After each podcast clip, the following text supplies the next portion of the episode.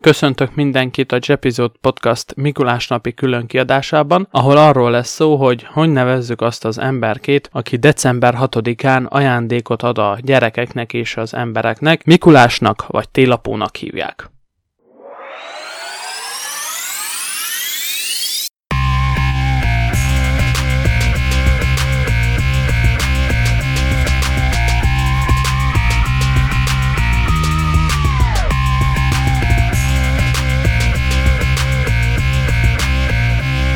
Kezdjük Mikulással. Ugye Szent Miklós püspök Míra városának a püspöke volt a 6. században, és ugye a legenda szerint egy apának volt három lánya, viszont nem volt elég pénzük ahhoz, hogy férjhez adja őket, hiszen nem volt elég hozamányuk, ezért három alkalommal is Szent Miklós püspök egy erszény aranypénzt dobott be az ablakon, és a harmadik alkalommal az apa megleste, hogy ő kicsoda ez a névtelen jótevő, és ő azt mondta, hogy ne neki köszönjék, hanem Istennek köszönje meg, és ugye a Mikulás szó az szlovák eredetű, és ebből alakult ki, ebből a legendából a 18-19. században, főleg a katolikus területeken, az, hogy a csizmákba apró édességeket és ajándékot raknak a szülők, viszont német és a protestáns területeken Nikolaus kultusz alakult ki, aki szintén ajándékot hoz, de nem december 6-án, hanem egy másik napon. Amerikában is van úgymond Mikulás, de őt nem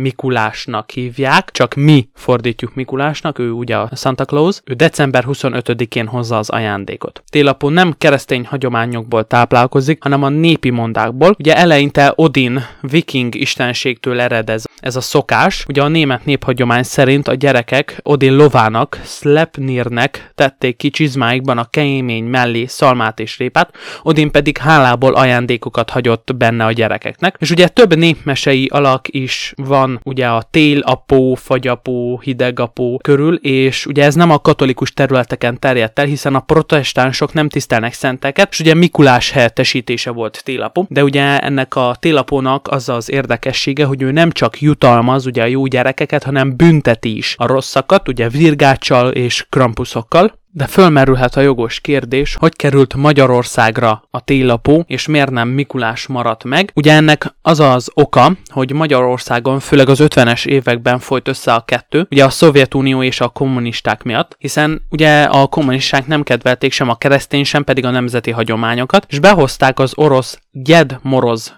azaz fagyapó karakterét, és ugye a kommunista időkben így nevezték a december 6-ai ajándékozó alakot, de természetesen később a rendszerváltás után visszatérhetett a Mikulás elnevezés, és ugye ennek az oka az, hogy már kettő karakter van, vagy hát kettő elnevezés van jelen a mostani kultúrában, és természetesen más Mikulás képek is vannak más kultúrában, akiknek más esetleg a neve, vagy máskor hozzák az ajándékot, és ugye ezek egyre jobban összekeverednek ennek az internet és a globalizáció hatására, de természetesen az lenne a legjobb, ha visszatérnénk ugye a régi magyar és keresztény hagyományokhoz, és mindenki Mikulásnak nevezné a Mikulást. Köszönöm a figyelmet, remélem érdekes volt számotokra ez a rész. Máskor is lesznek hasonló rövid ismeretterjesztő adások. Jó készülődést karácsonyra, szép napot! Hamarosan jön nagyobb lélegzetvételű rész a klímakérdést övező politikai felhangról, viszont ezt még meg kell vágnom, és azért ez egy hosszabb adás lesz az eddigiekhez képest. Kövessetek Instán és Youtube-on is. Sziasztok!